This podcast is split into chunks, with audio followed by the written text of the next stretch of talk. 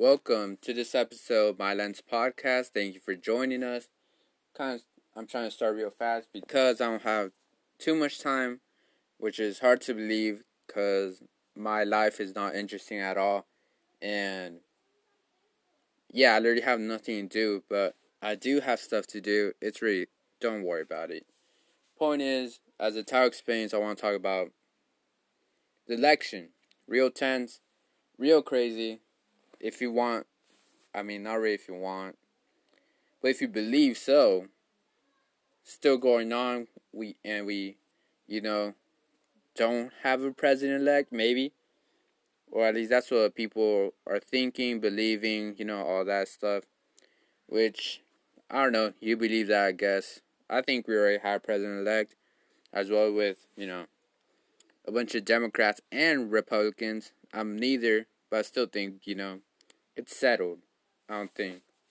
Anyways, I don't get more into that. Obviously, well, not really too much into it. Just like real quick. Recap. Is that is that the right word? Anyways. Yeah, that's what I want to talk about. So, hope you enjoy, and you know, I'll get start talking about it right now. So as we know, election day or today, when I'm recording this, it's a week from election day. So yeah, just barely a week, Tuesday, November third. So it was a long election. I feel like we could all agree on that. Like it took way too long. I remember in 2016 when Trump got elected. You know, I was still small. I mean, I still kind of am but you know, I was still like I didn't understand any of it. But I'm pretty sure he got elected that same night because I remember staying up watching, you know, the map and all that, and then like all that, you know. But this one, it took four days for them to get at least the president elect because we're still not, or at least I don't believe we're set on the Senate. And I'm pretty sure they said, you know, it's gonna gonna take longer. But yeah, it took that long from right now. It took it ah, I'm sorry. They they announced it 3 days ago that the president elect is Joe Biden with Vice President Kamala Harris. And yeah, I mean, first of all, I just want to say, you know, congratulations because not really because you won, but because he beat Trump. He has like a really dedicated following which is super crazy because honestly, I, you know, don't support him at all. But I don't understand how people support Canada that strongly. Like, it's fucking crazy. But also for Biden, to be honest, because even though the whole thing was settled for Biden, there was a huge voter turnout, mostly mail in ballots and all that. And it probably has to do with the fact that, you know, a lot of new voters with people who couldn't vote in 2016 they were able to vote this election in 2020 and that was you know that that was good to see i guess. Mostly because you know it shows that people are at least like a bit engaged or engaged enough to at least go and do that. And if i haven't you know expressed my opinion on voting i'd say it's a good thing which you should do. And i'm glad for everyone you know who actually did if they can. But obviously, I don't think it's the best means for actual change to come about. But yeah, like I said, congratulations, and I'm really happy about. Well, not really happy, but yeah, I was just impressed about the huge vote turnout. So I want to start talking about like, you know, the good side of things, because even though there isn't like too many, there's still you know like small things that you know at the end of the day there are possibilities, but hopefully they'll be able to be you know actual things. So for Joe Biden, I remember I was listening to his victory speech in Delaware, I believe, and you know three words that really stuck out to me was unity, opportunity, and progress. Do they really fit? Only time will tell. I don't know if he actually believes in those.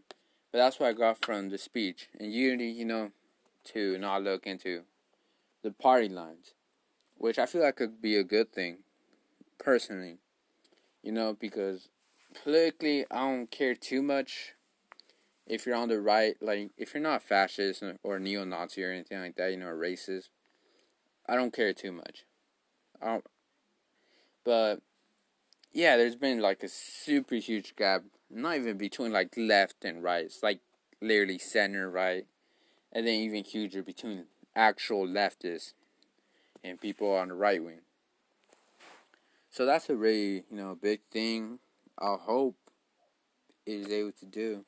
He also talked about like you know like progress, mostly because you know all the recent protests that we've had all summer and all that. He was talking about hoping to fix systemic racism, eh, systemic racism, and is that I don't think that's possible, mostly through electoral politics, but hopefully he'll be able to you know at least go in, into that direction. I'm not gonna you know shit on that. Like obviously, anything will be helpful, mostly in these times for in this case for a black man or any person who is black to feel safe, you know, the presence of a police officer, which is something that, you know, we've been showing for a long time, at least a little bit of change. And yeah, I mean, that's what I, I got out of it. You know, many people got many other things. That's what I personally got from his speech. And now for the vice president, I feel like it's mostly a thing of representation because ever since they started off, you know, they were saying about, oh, because she's a person of color, it's to be better. And I feel like it could be, in a way, for like, or kids mostly, in my opinion, because I know representation is, you know, super important. Mostly if it's, you know, in a better light than usual. So I can understand that because also congrats to that, you know that she's the first, not only first woman to be vice president, but black and South Asian woman to be vice president, which could be, you know, a good thing, in my opinion. Most, like I said, mostly for representation purposes, because I don't think, you know, that's gonna make any progress in the oppressive state. But for like kids who don't really understand politics, you know, mostly like little black girls or little black South Asian girls, I feel like it could be a really cool thing, you know, seeing seeing Kamala Harris, you know, in a position of power, someone who might look, you know, at least a bit like them. Because I know that personally as a kid, you know, like sometimes I want to see like a Mexican American or Mexican or something like that, well, like a movie or something like that. Like literally just a movie in a good position. I know even though it might seem small for some people, it's still a good thing, at least for them and you could give them that. Like I said, they're kids; they don't really understand, you know, what's going on. But yeah, but hopefully they'll be able to get at least small victories, even though it looks like we're gonna have a Republican Senate. But I've heard, I'm not too sure because I'm not too invested in this type type of thing. That he might be able to work around with the Republican Senate, or mostly work with the Republican Senate because that's where it's going. Yesterday I checked that. Must check today. But I don't think they probably changed. But the Senate is still 46 48 with, as I said, a Republican majority. So, yeah, I mean, that's the good part of it, in my opinion. Mostly with, well, we haven't finished because Trump right now is, you know, trying to say it's fraudulent election, that they should recount the votes. And it could get better in if we're talking about like not having that type of like cold falling. I'm not saying it's everyone. I'm not saying if you're a Trump supporter, you know, it's automatically a cold, but there is a good amount of people who don't really, you know, form their own opinions. Or at least if they do, it's not even that much. Like most of it is just like, oh, the president said this, it must be true. That's what I believe. You know, like people should still you know, think for ourselves and think outside of what, you know, a candidate says. That goes for both sides, not just Trump, but also like Joe Biden. Don't just agree with whatever he says for any, you know, like liberals mostly. Like, don't, don't rely on candidates. That's what I'm trying to say. But yeah, but I feel like maybe he could unify the country, and I don't really care about, you know, the average politician, but more like, you know, like actual people, people who aren't really affected by these things that affect, you know, mostly, you know, big corporations. That that said, rich people. Not many people are actually affected by what Trump or Joe Biden does, and if it does, it's probably not for the best. If we're being honest here. But yeah, really hope you know that's something that could be hope. And this is you know they're small things, but hopefully they're able to get better. So right off the bat, like I want to say, Democrats aren't real leftists. I feel like most of us know, but if you don't, you know that's a reality. They don't really have leftist ideals that's why I want to go into, you know, their political history of what they've done, you know, as a prosecutor for Kamala Harris and Joe Biden as a vice president under Obama. And for Kamala Harris, a really big one that a lot of people are talking about, which I find really interesting. Well, yeah, interesting. Is, you know, her prosecuting a bunch of people for really minor offenses of related to cannabis. And not only that, you know, like for me, that's already bad. I think it was the number was fifteen hundred. But not only that, I think she went on to the Breakfast Club. I could be wrong, but she went on there and then she bragged about how she used to smoke weed, you know, in college. Which, you know, that's not something you should be doing.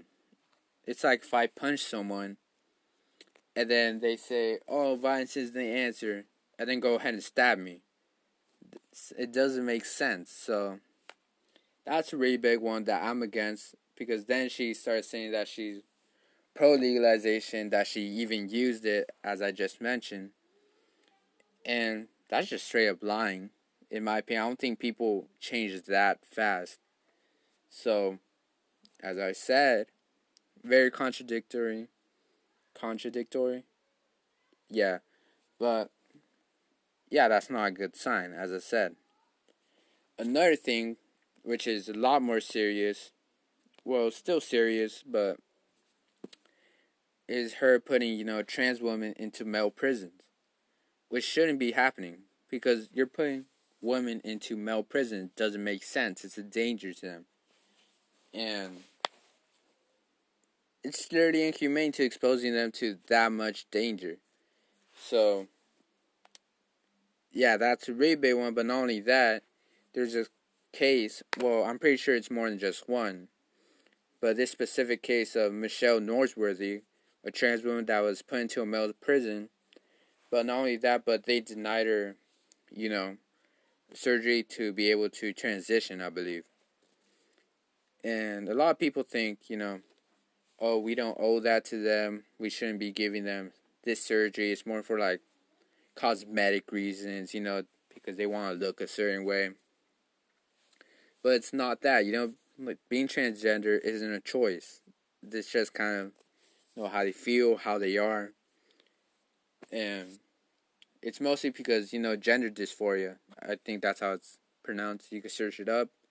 You know, it's a real thing. People go through this where they don't feel comfortable in their own gender and they try to find ways to, you know, change because they don't feel that their body, you know, is the gender that they want it to be.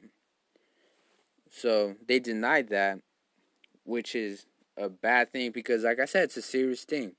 it's not like some random thing just because they want to look a certain way. It's literally because they're they kind of need to, you know?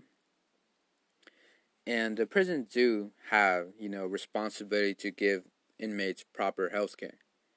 So even between law, this is bad, you know? And she shouldn't have been doing that. And mostly now, because I'll be honest, like before, I didn't really, I wasn't invested. Because I don't want to say I don't didn't care, but just I didn't know, and I wasn't invested into you know the whole problems between with trans people. And knowing this, you know, like it's really serious. We should be paying more attention to this. And I'm not too sure if it's still happening, but knowing that Kamala did this mostly during a time where you know people are getting are raising voices about trans rights, black trans rights, all that. You know, it doesn't sit well.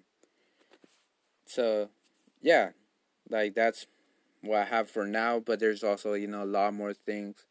But I just wanted to give what I know because this is you know actual things, and you could search up. Can, I'm sure there is a lot more things from when she was a prosecutor. And now to Joe Biden, who, as I mentioned, vice president under Obama. And as Trump was saying, yeah, but not only him, you know, we've known this, but you probably heard Trump during the debates, you know, saying, you build the cages, we just use them. I'm pretty sure he said that. And it's true, he did build the cages under the Obama administration. He is the one who put these kids into cages as if they were animals. So, yeah, like we don't, I. It's really, it's a really weird situation because on one side you want to believe he does, you know, want meaningful immigration reform. No, because he did mention that that he was gonna do that for the first hundred days, and I'm guessing mostly with the with the zero tolerance thing where they separate a bunch of families and there's a bunch of kids right now where they don't know where their parents are. But he did build these cages which is, as I said, not a good sign that they will fulfill their promises. This goes with Kamala Harris too. It is really hard to believe that they will do that. Because as most politicians, not just him, him and her, they tend not to, you know, fulfill their promises. It's a common thing. It's not something that just, oh, it kind of happened with him or him or her, you know. Like it's a really common thing. And not only that, you know, he also suppressed a bunch of protests during his, well, not his, but Obama's administration, similar to how Trump did. It was as if he didn't know Black Lives Matter, you know, was a thing before people started using it as an aesthetic. It was more like, yeah, sorry. A big instance of this was, you know, the Ferguson protest in 2014. There was violently suppressed too. It was Black Lives Matter protest, and you know, people don't, people ignore like that didn't happen. A lot of people just want to ignore that Obama wasn't doing, you know, very similar things to Trump was, because at the end of the day, the two party system isn't that different. But yeah, like that's a really big thing, and that goes into the fact that he was saying he wants to fix systematic racism, which, again, I keep repeating this. Like, it's really hard to believe that they will do this, and I truly believe they won't do this. And the last one, as it's really notorious, the 1994 crime bill. And if you didn't know, this led to mass incarceration of not only black people but also brown people. It was just just a mess, you know what I mean? Like it just put way too many people in prisons. And this, you know, affects minorities the most because we're putting like ghettos and stuff like that. You know, we're put in places where it's harder to succeed, even though they say, "Oh, we had a black president. Obviously, we're able to achieve something." But many of us are still placed in the situation where it's you know a lot harder to succeed and get to the places that we wish to be. It's not like people just said, "Oh yeah, I want to be a gangster. I'm gonna do this. I'm gonna sell drugs. I'm gonna kill people." People don't think that, for the most part, at least. People, you know, are just put into a situation and it just kind of happens. In mass incarceration, you know, it just plagues someone. It just it's hard to find job after they leave. They're put into a place where it's you know, they have to look behind their back all the time, poor conditions, bunch of things. I could go on and on about, you know, the prison system because it's terrible. But yeah, just want to say that about them because they don't seem like they'll do the best if we're including their history, which people seem to have kind of figured out. And I understand, you know, we're trying to celebrate that Trump is out of office, but a lot well, not a lot, but I have seen people who have gone down the road like, oh, Trump's out, things are gonna get better, things going back to normal, and yeah, maybe it will go back to normal, but for a few people, it's not gonna be, you know, for people who actually have to live through these things every single day. So, you know, you have to stay vigilant. You know what I mean? You gotta stay there, just watch his moves, what he's doing, the same way people were doing with Trump. Because no politician, I'm pretty sure, even though if they're progressive, almost none of the politicians that we see will actually bring about real change. And sometimes they think they have our interests in mind, or they try to, you know, make it seem like that, but they don't. I don't know how to explain that, but yeah, they really don't have too much interest in us, and if they do, they don't even know where to start. So, just to wrap all this up, I just wanted to, you know, my whole point of this and what I'm trying, you know, the message I'm trying to convey essentially is to not depend on candidates, you know? Like they're not really here to help us that much. At the end ah, at the end of the day, they're here to support, you know, big businesses, big corporations, rich people, and you know the state itself to preserve the state's power. You know, so personally, I feel like mostly since it's a two party system, the Democrats and the Republicans are pretty much different sides of the same coin. They both won't help us. They both won't do anything for us.